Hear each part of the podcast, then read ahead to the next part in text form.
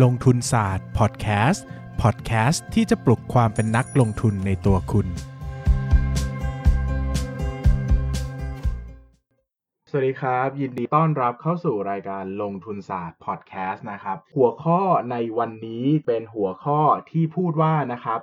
อยากเริ่มเล่นหุ้นให้เป็นใน 1 วัน เริ่มต้นอย่างไรดีนะครับ เอาเป็นว่าฟังจบนะครับทำตามผมนะผมขอเวลา 1 วันเท่านั้นนะครับ คุณจะมีหุ้นตัวแรกเป็นของตัวเองนะครับ เพียงแต่ต้องกระซิบไว้ก่อนว่าการเริ่มต้นเล่นหุ้นเนี่ยไม่ได้หมายความว่าเล่นหุ้นเป็นแบบกำไรมหาศาลนะครับ คือได้เริ่มต้นเล่นอย่างมีทิศทาง เพื่อที่วันนี้จะเป็นจุดเริ่มต้นก้าวแรกในการลงทุนของเราที่ดีนะครับ เมื่อเรามีก้าวแรกเนี่ยเราจะมีก้าวต่อๆไปนะครับ หลายคนอยากลงทุนเป็นเวลาแบบ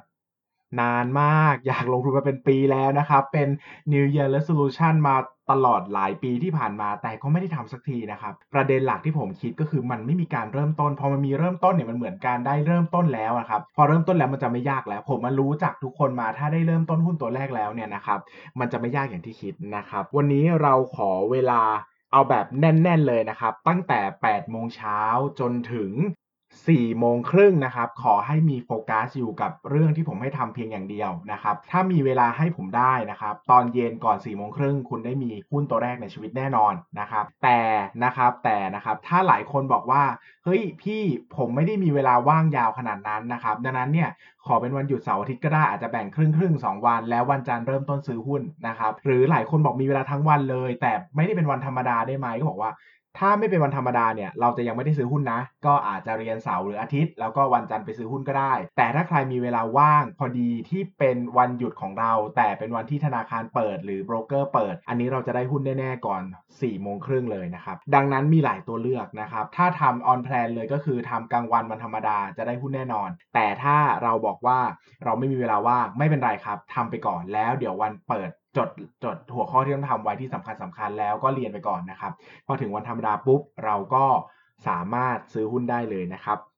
อะนะครับ เริ่มต้นอีกครั้งนะครับกับอยากเริ่มเล่นหุ้นเป็นใน 1 วันเริ่มต้นอย่างไรดีนะครับ ดังนั้นเนี่ย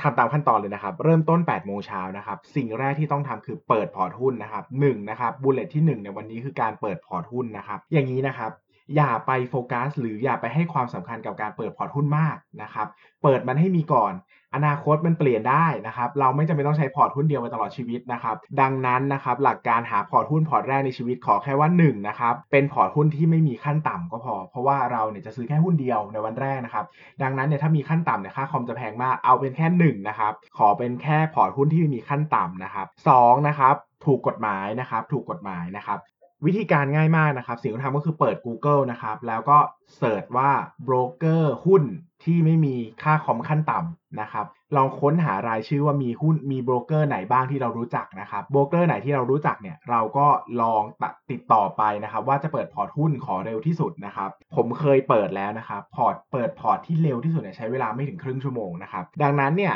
ผมตีเวลาขั้นต่ำไว้ก็คือครึ่งชั่วโมงเลย ก็คือหมายถึงว่าใครได้พอร์ตที่เปิดเร็วนะครับ ก็ครึ่งชั่วโมงเปิดเสร็จนะครับ แต่ถ้ามันช้าเช่นเขาต้องมีส่งเอกสารตรวจสอบ ภายในวันหนึ่งส่วนใหญ่จะเสร็จหมดนะครับ คราวนี้นะครับหลายคนบอกว่าเฮ้ยเรื่องเปิดไม่มีปัญหายากหรอกก็แค่เปิดไปแล้วก็ทำตามที่โบรกเกอร์บอกนะครับ คราวนี้นะครับหลายคนจะเอ้ยสงสัยว่า เอ้ยแล้ว โบรกเกอร์ที่น่าเชื่อถือคืออะไรนะครับ คราวนี้จะบอกก่อนว่าที่เราต้องเปิดพอร์ตกับโบรกเกอร์เนี่ย เพราะว่าเวลาจะซื้อขายหุ้นเนี่ยต้องซื้อขายผ่านโบรกเกอร์นะครับ ดังนั้นเนี่ยเราไม่สามารถซื้อขายหุ้นกับบริษัทโดยตรงได้ เราต้องมีนายหน้าคนหนึ่งที่คอยติดต่อให้เราในการแลกเปลี่ยนซื้อขายนะครับเนี่ยรายเนี้ยในวันโบรกเกอร์นะครับที่น่าเชื่อถือได้นะครับหนึ่งคือเป็นโบรกเกอร์ที่เป็นบริษัทลูกของธนาคาร คือมีชื่อเหมือนธนาคารเลย สมมุตินะสมมุติ เช่นโบรกเกอร์ชื่อกสิกรไทยโบรกเกอร์ชื่อไทยพาณิชย์โบรกเกอร์ชื่อ ธนาคารกรุงเทพโบรกเกอร์ชื่อทิสโก้โบรกเกอร์ชื่อธนาชาติอะไรก็ได้ที่ชื่อเหมือนธนาคารพาณิชย์โอเค อันนี้คือน่าเชื่อถือแน่เพราะใหญ่โตนะครับ แต่ถ้าเราบอกว่าเราไปสนใจโบรกเกอร์อื่นที่ไม่มีเป็นไม่ได้เป็นธนาคารพาณิชย์เช่นเราไปสนใจชื่อ Finansia Syrus สนใจชื่อ SBITO สนใจชื่อ Maybank กิมเองทำยังไงล่ะ ก็ search หาก็ได้ครับว่ารายชื่อที่ได้รับอนุญาตถูกต้องตามกฎหมายนะครับแล้วก็ search หาในกลตก็ได้นะครับ เขาจะเป็นคนที่ ดูแลเรื่องนี้โดยตรงจะมีรายชื่อมาให้นะครับ ก็สามารถ search หาได้เหมือนกันว่าใครได้รับอนุญาตที่ถูกต้องนะครับ โดย search จากใช้ keyword ว่ากลตนะครับ เป็นคนที่กำกับดูแลเรื่องการซื้อขายหุ้นในประเทศไทยนะครับ อันนี้ง่ายมากข้อ1นะครับสรุปคือหาโบรกเกอร์ให้ได้ก่อน แล้วก็เปิดเลย เปิดเลยนะครับ8โมงนี่เปิดเลยโทรไปหานะครับหลายที่ยังไม่เปิดก็รอหน่อยแต่ก็ต้องเปิดเลยนะครับเพราะว่าไม่งั้นเดี๋ยวไม่ทันวันแรกนะครับแต่ก็สรุปว่า 1 คือต้องเปิด เปิดพอร์ตให้ได้นะครับ เปิดพอร์ตแบบขั้นต่ำนะครับ แบบคือไม่มีค่าคอมขั้นต่ำนะครับ เปิดให้ได้เสร็จปุ๊บเราจะไปขั้นตอนต่อไปนะครับ ใครทำยังไม่เสร็จไม่เป็นไรนะครับ ระหว่างที่เราทำขั้นตอนถัดไปเนี่ย ก็ติดต่อสื่อสารไปด้วยก็ได้ เช่นบางคนต้องส่งเอกสารต้องรอคิวนะครับ ก็ไม่เป็นไรนะครับ แต่หลายที่เดี๋ยวนี้เปิดออนไลน์ได้แล้วนะครับ30นาทีเสร็จเรียบร้อยนะครับ เราจะมีพอร์ตหุ้นของตัวเองแล้วนะครับ อะ เปิดขั้นที่ 1 แล้วขั้นที่ 2ทำอะไรต่อครับ ขั้นที่ 2 คือการเรียนนะครับ เราจะเรียน ความรู้องค์ประกอบสำคัญเป๊ะๆที่จะทำให้เราเนี่ยสามารถลงทุนในหุ้นได้แบบครบรอบด้านนะครับ ซึ่งแน่นอนว่าความรู้ผมหามาให้เป็นความรู้ฟรีนะครับไม่ได้เป็นความรู้ต้องเสียเงินดังนั้นเรียนจากทุกที่ได้ขอแค่คุณมีอินเทอร์เน็ต ดังนั้นเนี่ยไม่ต้องกังวลเรื่องอะไรเลย แล้วเนื้อหาที่หามาเนี่ยถือว่าเป็นเนื้อหาที่ใช้ได้นะครับมีความรู้ครบถ้วนเหมาะกับการเหมาะกับมือใหม่ เข้าใจง่ายแต่ไม่ยากแต่ เข้าใจได้ง่ายแต่มีประโยชน์นะครับ ให้เสิร์ช Google ตามนี้นะครับ ตามชื่อไว้เลยนะครับ หรือจดก็ได้นะครับ รวม 19 ตอนนะครับ เทคนิคการหาหุ้นและประเมินมูลค่าหุ้น โดยคุณกวีชูกิจเกษมนะครับ อีกครั้งนะครับ รวม 19 ตอน เทคนิคการหาหุ้นและประเมินมูลค่าหุ้น โดยคุณกวีชูกิจเกษมนะครับ เปิดไปเนี่ยจะมีหลายหลายคลิปมาก บางคลิปก็จะตัดแบ่งเป็น ย่อยๆ 19 คลิป บางคลิปก็จะรวมให้เลยคลิปเดียวคลิปไหนก็ได้ครับ เหมือนกันนะครับ รวมเวลาทั้งหมดเนี่ยจะเป็นเวลา5โมง5ชั่วโมง 30 นาทีนะครับ เรียนให้จบ นะครับตั้งแต่ต้นนะครับง่ายมากเลยเรียนให้จบก็นั่งฟังไปเรื่อยๆนะครับแล้วก็จด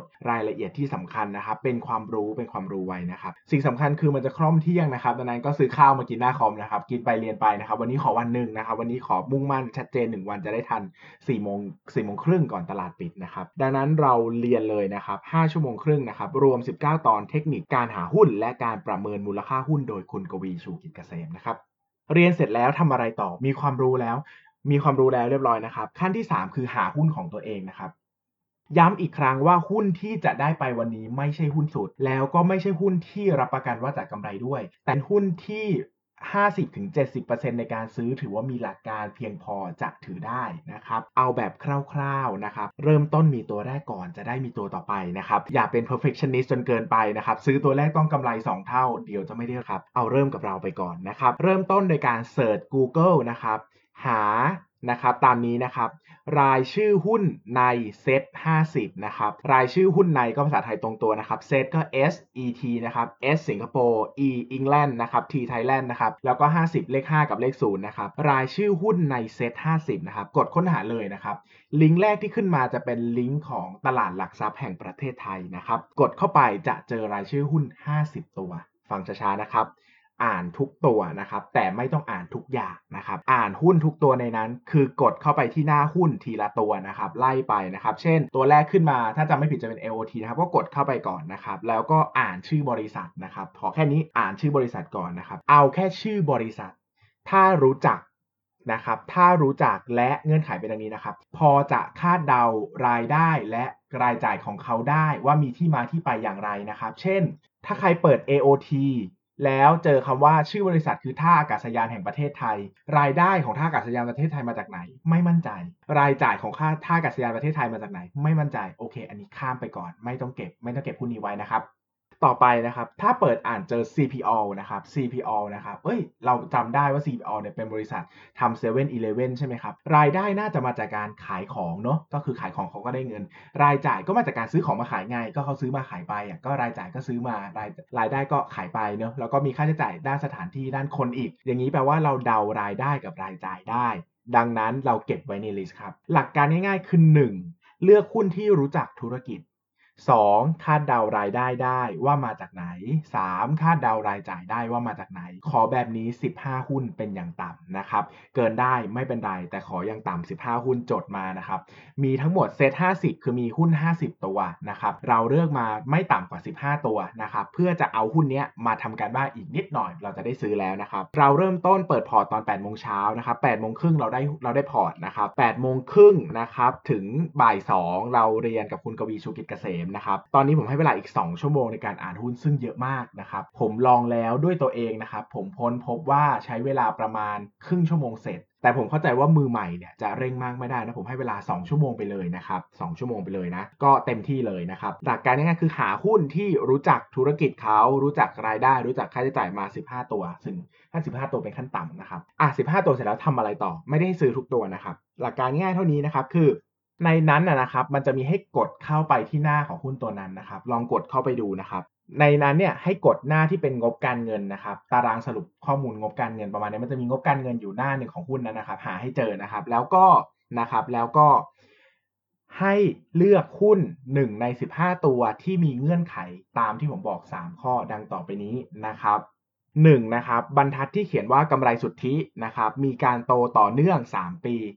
ติดกันนะครับ ยิ่งโตยิ่งดีนะครับ ตามหัวข้อของคุณกวีชูกิจเกษมเลยนะกำไรต่อเนื่องโตยิ่งดีนะครับ เอาข้อ1นนะครับกำไรโตต่อเนื่องเอา 3 ปีพอนะครับ 3 ปีพอนะครับ ข้อที่2นะครับ PE นะครับหรือที่เขาจะเขียนว่ามูลค่าหลักทรัพย์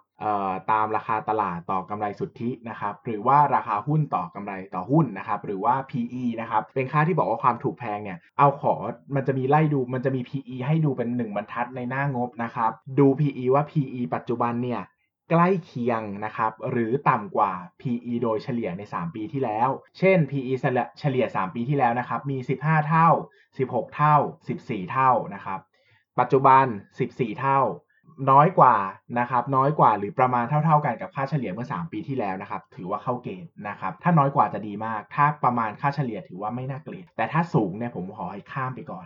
ไม่ใช่ว่าลงทุนไม่ได้นะครับ เพียงแต่ตอนนี้เราอาจจะความรู้ไม่ถึงนะครับก็เอาตัวที่ดูปลอดภัยไว้ก่อนนะครับข้อสุดท้ายนะครับเปอร์เซ็นต์ปันผลนะครับหรืออัตราผลตอบแทนเงินปันผลนะครับบรรทัด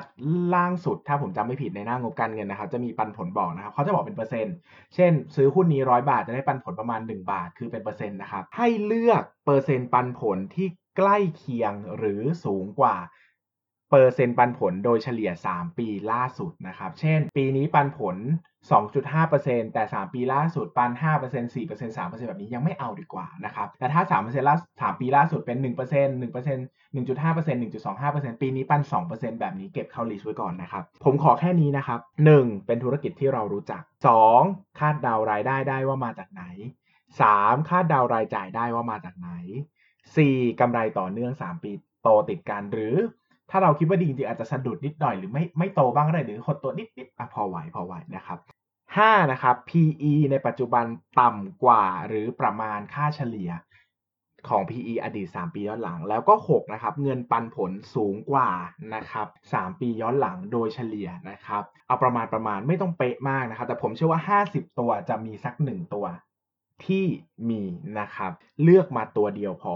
ถ้าเลือกแล้วมันไม่มีเลยพี่ มันไม่มีเลยคุณ มันไม่มีเลยน้อง PE มันสูงกว่าหมด ปันผลมันต่ำกว่าหมด หรือว่ามันกำไรต่อเนื่องไม่ได้ดีหมด เอาให้เลือกตัวที่ดีที่สุดมาตัวหนึ่ง นะครับเอาตัวที่ดีที่สุดเลือกมา 15 ตัวเอามาตัวหนึ่งหาให้ได้ ยังไงก็ต้องซื้อวันนี้ยังไงก็ต้องซื้อห้ามข้าม ห้ามผ่านเพราะถ้าผ่านวันนี้จะไม่ได้ซื้อนะครับได้ตัวนั้นแล้วนะครับขั้นตอนที่ 4 ขั้นตอนที่ 1 เปิดพอร์ตขั้นที่ 2 เรียน อันที่ 3 หาหุ้นอันที่ 4 ซื้อหุ้นครับเปิดพอร์ตหุ้นแล้วซื้อเลยซื้อแค่หุ้นเดียวฟังนะครับ อย่าซื้อร้อยหุ้นซื้อหุ้นเดียว ซื้อหุ้นเดียว 1 จะประหยัดเงินมากกว่า ถ้าซื้อผิดไม่เสียใจ 2. เราจะได้เข้าใจdemand supply ของตลาดหุ้นจริง ๆ เพราะว่าตารางเศษหุ้นเนี่ยมันจะให้ภาพของการสั่งซื้อสั่งขายได้ชัดเจนมากกว่าตารางใหญ่นะครับ ดังนั้นซื้อหุ้นเดียวพอ ถ้าซื้อหุ้นเดียวไม่เป็นให้ถามโบรกเกอร์ โทรไปถามโบรกเกอร์เลยว่าอยากซื้อหุ้นเดียวทำยังไงดีครับทำยังไงดีคะ ทำเป็นแน่นอน ความจริงซื้อหุ้นในหนึ่งนาทีก็เสร็จแล้วผมให้มือใหม่ในการงมงมผมให้ไปเลยครึ่งชั่วโมงนะครับ8โมงเปิดพอร์ต8โมงครึ่งเปิดพอร์ตเสร็จ เปิดพอร์ตเสร็จแล้วดูคุณกวีชูกิจเกษมอีก5ชั่วโมงครึ่ง บ่าย2เราดูเสร็จแล้วบ่าย2ถึง4โมงเย็นหาหุ้นให้ได้1ตัว4โมงเย็นถึง4โมงครึ่งซื้อหุ้น1ตัวปิดตลาดนะครับปิดตลาดแล้ว4โมงครึ่งนะครับใครเรียนแล้วยังไม่ได้ทำก็ไปทำวันที่เปิดตลาดก็ได้ ใครที่ ทำแล้วก็ทำเลย เปิดวันว่างวันธรรมดาเช่นวันนี้หยุดพอดี หรือมีโอกาสบริษัทเราหยุดแต่ธนาคารไม่หยุดโบรกเกอร์ไม่หยุดก็ทำเลยได้นะครับ หลังจากนั้นแล้วยังเหลือเวลาอีกนิดหน่อยก่อนจะหมดวันนะครับ ผมอยากให้ทำตามนี้นะครับ1นะครับ1นะครับคือเข้าไปจอยกรุ๊ปนะครับชื่อว่าหุ้นเปลี่ยนชีวิตใน 60 วันโดยลงทุนศาสตร์ วันนี้เรามีความรู้พื้นฐานเท่านั้นนะครับเราสามารถเข้าไปเรียนต่อเป็นเรื่องเป็นราว ซึ่งคอร์สนี้ 60 วันเนี่ยฟรีนะครับ ผมไม่ได้มาขายคอร์สนะครับ ในนั้นไม่มีการไปขายคอร์สที่ไหนต่อ ผมไม่ได้มีผมไม่ได้เปิดสอนนะครับ ดังนั้นไม่ต้องห่วงเลยนะครับ สามารถเข้าไปเรียนต้นต้นจนจบโดยไม่เสียเงินสักบาทนะครับ เงื่อนไขนะครับ เงื่อนไขนะครับ ให้พิมพ์ลิงก์ตามนี้นะครับ พิมพ์ตามผมเลยนะครับ bit นะครับ bit bit นะครับ dot ly นะครับ b b นะครับ b b t i t นะครับ i iphone นะครับ t thailand แล้วก็จุดนะครับ l นะครับ london y นะครับ y ก็ y แล้วคิดไม่ออกนะครับ แล้วก็ slash นะครับ free classroom นะครับ free classroom เป็นตัวเล็กหมด แล้วก็ติดกันหมดที่แปลว่าห้องเรียนฟรีนะครับ f r e e c l a s s r o o m นะครับเน้นย้ำว่าตัวเล็กหมด แล้วก็ติดกันหมดไม่มีเว้นไม่มีอะไรนะครับ มันจะเป็นลิงก์นะครับ เป็นลิงก์ที่ผมย่อไว้นะครับ เข้าไปเปิดในไปในเบราว์เซอร์ใน Safari ใน Chrome ใน Firefox ได้หมดเลยนะครับ bit.ly/freeclassroom นะครับจะเจอเงื่อนไขการเข้า กลุ่มเรียนฟรีนะครับ ก็ทำตามนั้นเลยนะครับ แล้วกดเข้าไปจอยไว้นะครับ ก็กดขอเข้าร่วมกลุ่มแล้วเดี๋ยวผมจะเข้าไปอนุมัติให้ฟรีทุกคนนะครับ ไม่มีขายคอร์สไม่มีอะไรนะครับ เพียงแต่เวลาบอกให้มันผมคือเอาง่ายๆนะครับเวลาผมจะให้ใครไปเรียนหุ้นฟรีอะบางทีเรา มันมันซับซ้อนอะคือเราอยากจะบอกทุกขั้นตอน แต่บางผมมาบอกทุกคนไม่ได้ หรือผมแนะนำหนังสือให้ทุกคนทีละเล่มไม่ได้เพราะว่าบางทีมันต้องอ่านหลายเล่มดูหลายคลิปคอร์สเนี่ยคือฟรีหมดนะครับ ก็คือเรียนในแหล่งออนไลน์ฟรีหมดเลยนะครับ ก็ไปเข้าไปจอยกันได้ไม่ได้เก็บเงินไม่ได้ หรือใครไม่พอใจไม่อยากเรียนไม่เป็นไรครับ ไปเรียนคอร์สฟรีของตลาดหลักทรัพย์ก็ได้ หรือว่าติดต่อโบรกเกอร์ที่คุณเปิดพอร์ตว่าอยากเรียนหุ้นฟรีมีคอร์สไหนสอนบ้างก็ได้ ทุกโบรกมีสอนหุ้นฟรีหมด แล้วก็ตลาดหลักทรัพย์มีสอนหุ้นฟรีแน่ๆนะครับ เรียนได้แน่นอนไม่จำเป็นต้องเสียเงินเลยนะครับ อะ ผ่านไปแล้วนะครับ ตอนนี้ประมาณ4โมง40 แล้วนะครับจดจอยเลยเรียบร้อยนะครับ เหลือเวลาอีกช่วงก่อนนอนนะครับ ก็เย็นถึงก่อนนอนนะครับ ถ้าไหวนะครับ ผมขอให้ดู 2 คลิปนี้นะครับ คลิปแรกชื่อว่านะครับ ลงทุน เอ่อเขาเรียกว่าอะไรนะ สร้างสร้างร้านแรกด้วยการลงทุนนะครับ จะเริ่ม หรือจะรอเอาใหม่นะครับ สร้างร้านแรกด้วยการลงทุนจะเริ่มหรือจะรอเสิร์ช YouTube ได้เลยนะครับ คนพูดเป็นพี่เอ Academy ซึ่งเก่งมากนะครับ ด้านการเงินการลงทุนเนี่ยพี่ถือพี่ก็ถือว่ามีความสามารถมาก แล้วก็ความยาว 2 ชั่วโมงนะครับ ดูอันนี้เสร็จนะครับ ดูอันนี้เสร็จกินข้าวเย็นไปดูไปกันเลยนะครับ ก็ดูต่อในชื่ออันที่ว่าข้อออมหุ้นล้านแรกได้ไว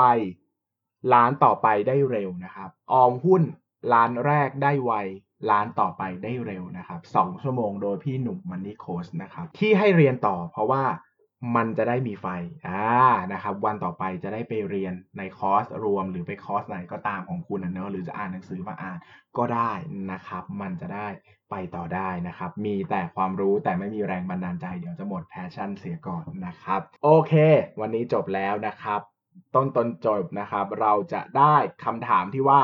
อยากเริ่มเล่นหุ้นให้ได้ใน 1 วัน เริ่มต้นอย่างไรดี ก็เริ่มต้นอย่างที่ผมบอกเนี่ยแหละครับทำให้ได้นะครับ รับประกัน 1 วันมีหุ้นตัวแรกเป็นบันไดก้าวแรกในการลงทุนต่อไปได้แน่นอนนะครับ ดังนั้นอย่าท้อหรือว่าอย่าหยุดนะครับ ก้าวแรกยากที่สุดเหมือนปั่นจักรยานเลยครับตอนแรกจะยากมาก ปั่นไปแล้วเนี่ยพอมันปั่นแล้วล้อมันหมุนได้ทุกอย่างจะง่ายเองนะครับ มันจะมีความเขาเรียกว่า status Q bias นะครับ status co bias นะครับ ก็คือเวลาเราเข้าไปใน status ไหนจะมีความ bias หรือ status นั้น เวลาเราเริ่มต้นลงทุนแล้วเราจะอยากเนี่ยเรามีหุ้นตัวหนึ่งอะเดี๋ยวเปิดดูทุกวันให้เปิดดูทุกวันเพราะพอเห็นมันขึ้นขึ้นลงลงเราจะอยากแบบเอ๊ะมันทำเงินได้นี่หว่าเดี๋ยวหาวิธีทำเงินจากไอ้หุ้นนี้ดีกว่านะครับแล้วการลงทุนเนี่ยเป็นทางสิเอ่อรายได้ที่ดีนะครับทางเลือกของเรานะครับ ขอบคุณมากครับ อย่าลืมไปทำกันนะ อย่าลืมกดติดตามลงทุนศาสตร์ในช่องทาง podcast player ที่คุณใช้ แล้วกลับมาปลุกความเป็นนักลงทุนกันใหม่ในลงทุนศาสตร์พอดแคสต์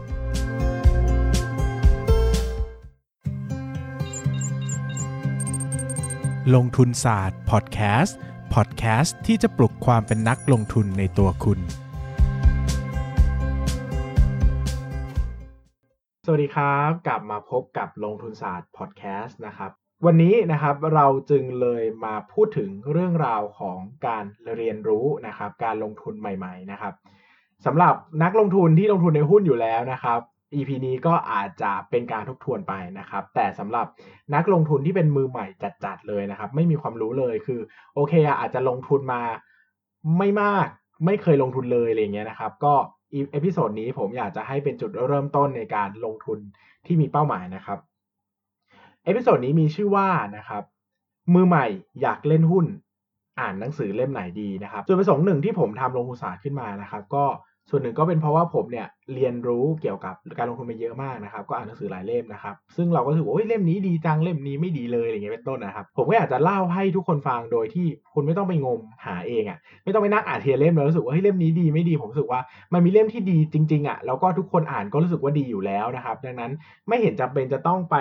เรียนรู้หรือว่าไปไปไปไปนั่งทำวิธีเต็มกันเลยนะครับ ก็เอาทางลัดไปเลยเอาชื่อหนังสือไปเลยดีกว่านะครับดังนั้นเนี่ยผมก็จะเป็นคนที่ชอบแนะนำหนังสืออยู่บ่อยๆนะครับเพราะคิดว่าการแนะนำหนังสือเนี่ยเป็นประโยชน์ต่อคนฟังคนอ่านด้วยนะครับหนึ่งคือมันยาวนะครับการอ่านหนังสือหนึ่งเล่มเนี่ยมันได้อะไรครบถ้วนมากกว่าการอ่านบทความเพียงบทความเดียวนะครับ สมมติบอกว่า เอ้ยลงทุนในหุ้นต้องทำยังไงบ้างนะครับ เขียนหนึ่งบทความเนี่ยอาจจะเขียนได้ไม่ครอบคลุมนะครับ แต่หนังสือหนึ่งเล่มที่ครอบคลุมเนี่ยผมว่ามันหาได้ยังพอหาได้นะครับ ดังนั้นวันนี้ผมจะมาแนะนำหนังสือ 3 เล่มนะครับสำหรับมือใหม่อยากเล่นหุ้น เอาแบบแกะกล่องเลยนะครับ ต้องอ่านเล่มไหนดี หรือคนที่อาจจะยังไม่ได้ลงทุนแบบมีทิศทางก็ได้อาจจะลงทุนมาก่อนแล้วจะก็ลงทุนแบบเอ๊ะถูกไหมฉันลงทุนถูกไหมฉันลงทุนยังขาดทุนยังกำไรอยู่แบบมั่วๆซั่วๆนะครับ ก็เรามาเริ่มต้นกันใหม่แบบมีทิศทางก็ได้นะครับ เล่มแรกนะครับมี 3 เล่มนะครับสเล่มเล่มแรกที่ผมแนะนำนะครับก็คือ เพราะหุ้นเป็นเห็นผลยั่งยืนนะครับโดยคุณกวีชูกิจเกษมนะครับหนังสือเล่มนี้เนี่ยเป็นหนังสือที่ทำให้ผมเข้าตลาดหุ้นนะครับผมอ่านหนังสือลงทุนในหุ้นอยู่เป็นปีนะครับไม่ได้ลงทุนสักทีนะครับอ่านเล่มนี้เล่มเดียวนะดวงตาเห็นธรรมเลยครับวันรุ่งขึ้นนี่ซื้อหุ้นเลยนะครับตัวแรกของชีวิตนะครับหนังสือเล่มนี้ดีจริงๆนะครับสำหรับผมผมแนะนำบ่อยมากนะครับใครเจอผมจะได้ยินตลอดว่าผมแนะนำให้อ่านเพราะหุ้นเป็นเห็นผลยั่งยืนนะครับ หนังสือเล่มนี้เนี่ยเป็นหนังสือที่เล่าด้วยภาษาที่ง่ายและเข้าใจได้ แม้กระทั่งเราไม่มีความรู้ด้านการลงทุนเลยก็ตาม ก็สามารถเข้าใจได้ไม่ยากนะครับ เพียงแต่ไอสิ่งที่เข้าใจง่ายและไม่ยากเนี่ยนะครับเป็นสิ่งที่มีประโยชน์จริงๆนะครับหลายเล่มก็เล่าได้เข้าใจง่ายและไม่ยากแต่มันไม่มีประโยชน์ไงนะครับเล่มนี้มันมีประโยชน์จริงๆนะครับซึ่งคนเขียนเนี่ยก็คือคุณกวีชูกิจเกษมนะครับเป็นรองกรรมการผู้จัดการอยู่ที่หลักทรัพย์ชื่อดังแห่งหนึ่งนะครับ ก็เป็นคนที่เก่งเหมือนกันนะครับ ก็ไม่ใช่เขาไม่ไม่อยากใช้คำว่าเก่งเหมือนกันเป็นคนที่เก่งนะครับ ก็คุณกวีเคยเล่าให้ฟังว่าเริ่มต้นจากเงินหลักล้านนะครับ ทุกวันนี้ก็มีเป็นร้อยล้านแล้วนะครับ ก็เป็นคนที่การันตีตัวเองจากการลงทุนในคุณค่าจริง ๆ นะครับ หนังสือของคุณกวีเนี่ยนะครับมี 2 เล่มนะครับชื่อเล่มแรกชื่อว่าเพราะหุ้นเป็นเหตุผลยั่งยืนนะครับ อีกเล่มชื่อว่าเพราะหุ้นเป็นเหตุผลยั่งยืนตอน มหัศจรรย์ผลตอบแทนนะครับ ให้เลือกเล่มที่ชื่อว่าเพาะหุ้นเป็นเห็นผลยั่งยืนเฉยๆนะครับ เล่มนี้จะเล่าตั้งแต่พื้นฐานของการลงทุนในหุ้นเลยนะครับ ว่าหุ้นที่ดี มีเงื่อนไขอะไรบ้าง 9 ข้อ 10 ข้อนะครับ แล้วแล้วแต่เล่าคุณกวีจะแบบบางทีก็ถ้าเล่าในคลิปก็จะ 6 ข้อ 9 ข้ออะไรก็แล้วแต่นะครับ ก็จะเล่าโดยละเอียดเลยว่าต้องดูจากตัวเลขไหนนะครับ คือไม่ได้เล่าลอยๆว่าพื้นฐานต้องดีนะ แต่จะบอกเลยว่าพื้นฐานต้องดีเนี่ยหมายถึงอะไรนะครับ แล้วไอ้กำไรบุญบอกว่ากำไรที่ดีต้องไปดูจากตัวเลขตัวไหนถึงจะ confirm ความเชื่อนี้ได้นะครับ จะไม่ได้เล่าลอยๆ ดังนั้นเวลาเราอ่านจบเราจะได้ concept เลยว่าเราต้องทำอะไรบ้าง ต้องคิดอะไรบ้างนะครับซึ่งหนังสือเล่มนี้นะครับ หายากหน่อยนะครับ ถ้าซื้อเป็นเล่มเนี่ยก็ตามร้านหนังสือทั่วไปน่าจะไม่มีแล้วนะครับ ต้องหาตามงานหนังสือเท่านั้นนะครับ แต่ถ้าไม่ซีเรียสนะครับ ผมแนะนำว่าให้อ่านออนไลน์นะครับใน MEB เนี่ยมีแน่ๆนะครับ MEB นะครับ MEB เว็บอ่านหนังสือออนไลน์ของไทยนะครับ ก็ซื้อได้นะครับร้อยกว่าบาทนะครับ แต่ถ้าหาไม่เจอจริง ๆนะครับ ก็ อาจจะลองไปดูตามงานหนังสือนะครับ แล้วก็เว็บหนังสือมือสองก็จะมีนะครับ แต่ก็อ่านออนไลน์ก็ง่ายดีนะครับอ่านที่ไหนก็ได้นะครับอ่านซื้อได้เลยนะครับ ไม่ต้องไปหาซื้อด้วยนะครับ บางทีเราจะวางแผนว่าวันเสาร์ตื่นมาอ่านหนังสือ แต่ไม่มีหนังสืออ่านเนี่ยมันก็ต้องไปหาก่อนเสียเวลาครึ่งวันในการไปซื้อนะครับ ก็อ่านออนไลน์เนี่ยแหละครับง่ายดีเพราะหุ้นเป็นเห็นผลยั่งยืนนะครับ เรียบง่ายมีประโยชน์แล้วก็อ่านจบก็ลงทุนได้เลยนะครับ เล่มนี้จบไปนะครับ เล่มที่2นะครับชื่อว่าตีแตกกลยุทธ์การเล่นหุ้นในภาวะวิกฤตนะครับของดรนิเวศเหมวชิระวรากรนะครับ ดรนิเวศเนี่ยน่าจะเรียกได้ว่าเป็นนักลงทุนที่มีชื่อเสียงอันดับหนึ่งของประเทศไทยแล้วนะครับ ก็ดรนิเวศก็เริ่มต้นจากเงิน 10 ล้านนะครับ ทุกวันนี้ก็น่าจะมีสัก 5,000 ล้านแล้วนะครับ ก็ถ้า CPO ตัวเดียวก็น่าจะสัก 3 4 พันล้านแล้วนะครับ ดรนิเวศเนี่ยก็เป็นคนที่ลงทุนมาตั้งแต่ยุคต้มยำกุ้งนะครับ ต้มยำกุ้ง ดรนิเวศก็ถูก เชิญออกจากงานนะครับ แล้วก็มีเงินเก็บอยู่ 10 ล้านบาท ก็เริ่มลงทุนในตอนนั้นน่าจะลงทุนใน TF นะครับ ซื้อหุ้นมาม่านะครับ แล้วก็หุ้นมาม่าได้กำไรสัก 10 เด้งก็ขายแล้วก็มาซื้อ CPO นะครับ CPO ก็น่าจะได้สัก30 เด้งมั้งถ้าจำไม่ผิดนะครับ ถ้าตีความไม่ผิดนะครับ ก็เยอะมากนะครับ ก็ทุกวันนี้ก็ CPO ก็หลายหลายพันล้านยังต่ำกว่า2,000 ล้านนะครับเอ่อดรนิเวศเนี่ยก็เป็นคนที่เป็นนักลงทุนตั้งแต่เป็นนักลงทุน ข้าใจมีน่าจะเป็น Gen X นะครับ เป็นยุคสมัยของช่วงที่เศรษฐกิจมันแย่นะครับ เศรษฐกิจมันแย่นะครับ แล้วก็ดังนั้นดรนิเวศเนี่ยจะมีมุมมองที่ค่อนข้างอนุรักษ์นิยมนะครับ มีความความมีความคอนเซอร์เวทีฟสูงนะครับ ผมแนะนำให้อ่าน เพราะว่าเวลาเราอ่านเนี่ย เราจะไม่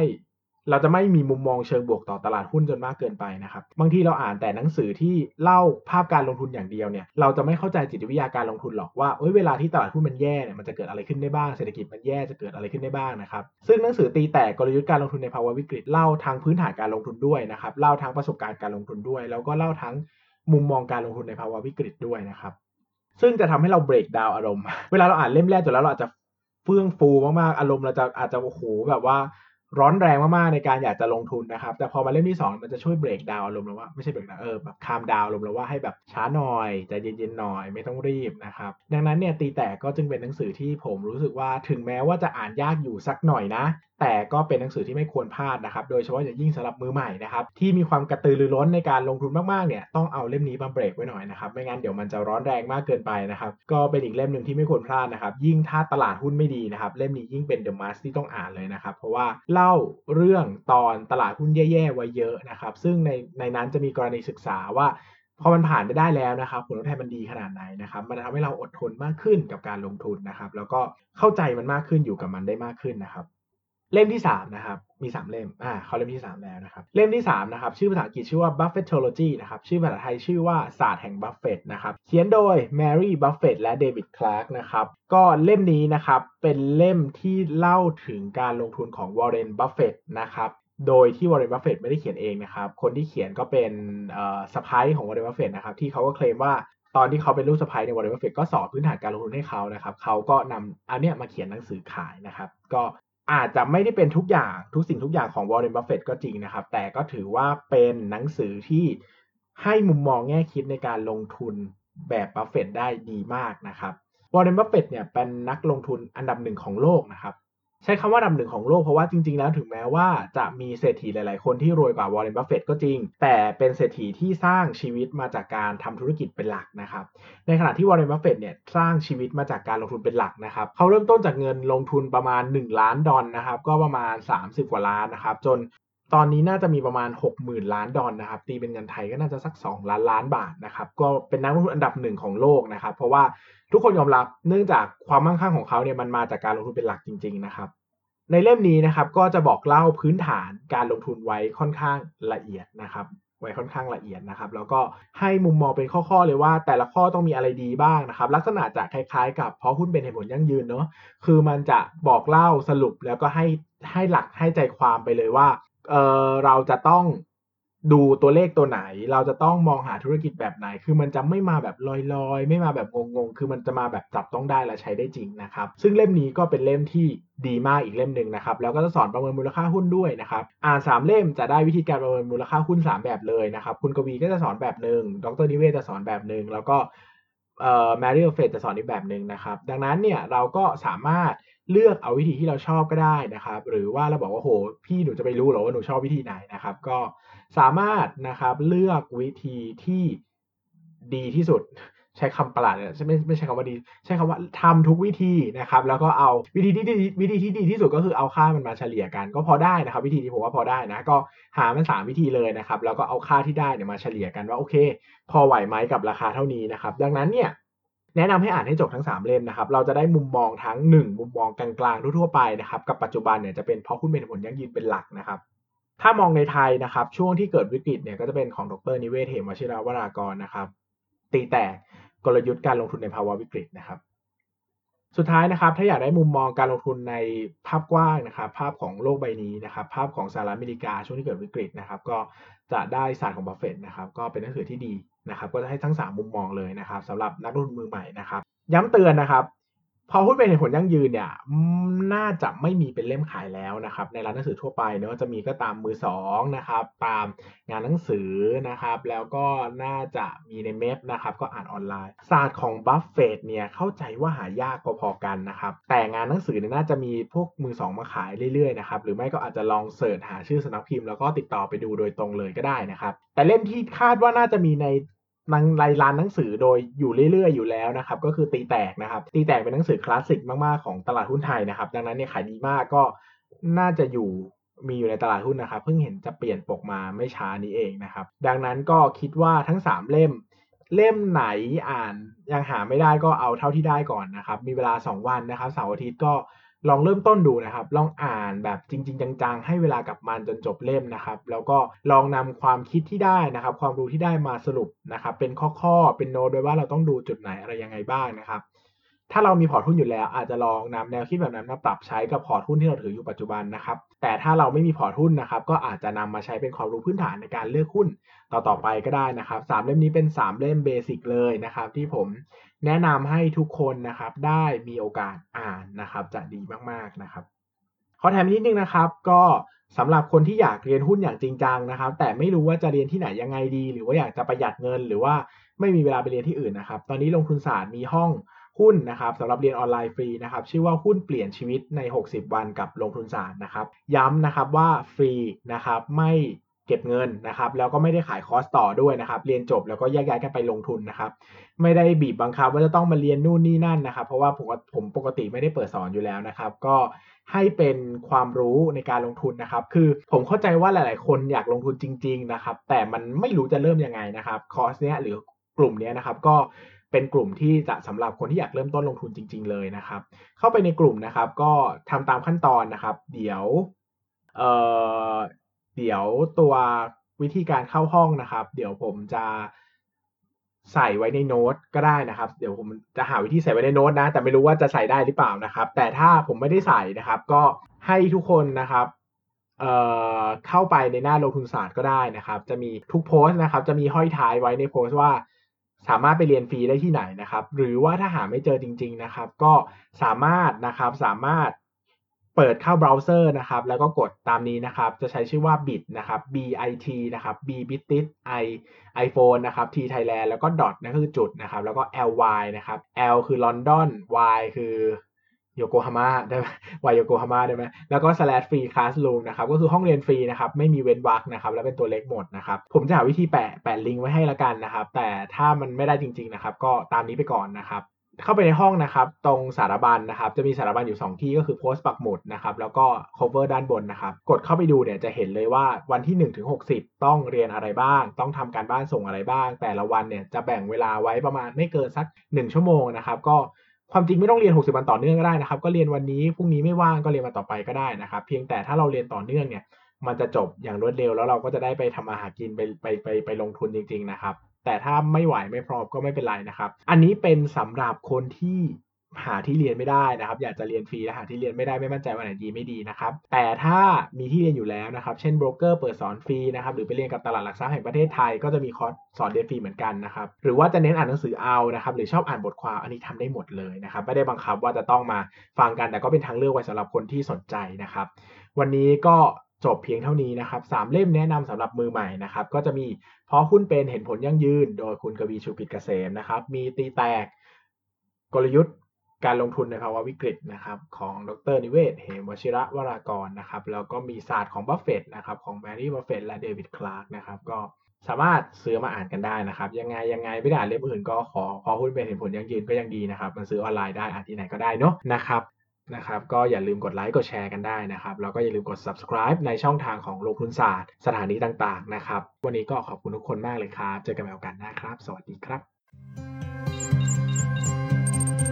อย่าลืมกดติดตามลงทุนศาสตร์ในช่องทางพอดแคสต์เพลเยอร์ที่คุณใช้ แล้วกลับมาปลุกความเป็นนักลงทุนกันใหม่ในลงทุนศาสตร์พอดแคสต์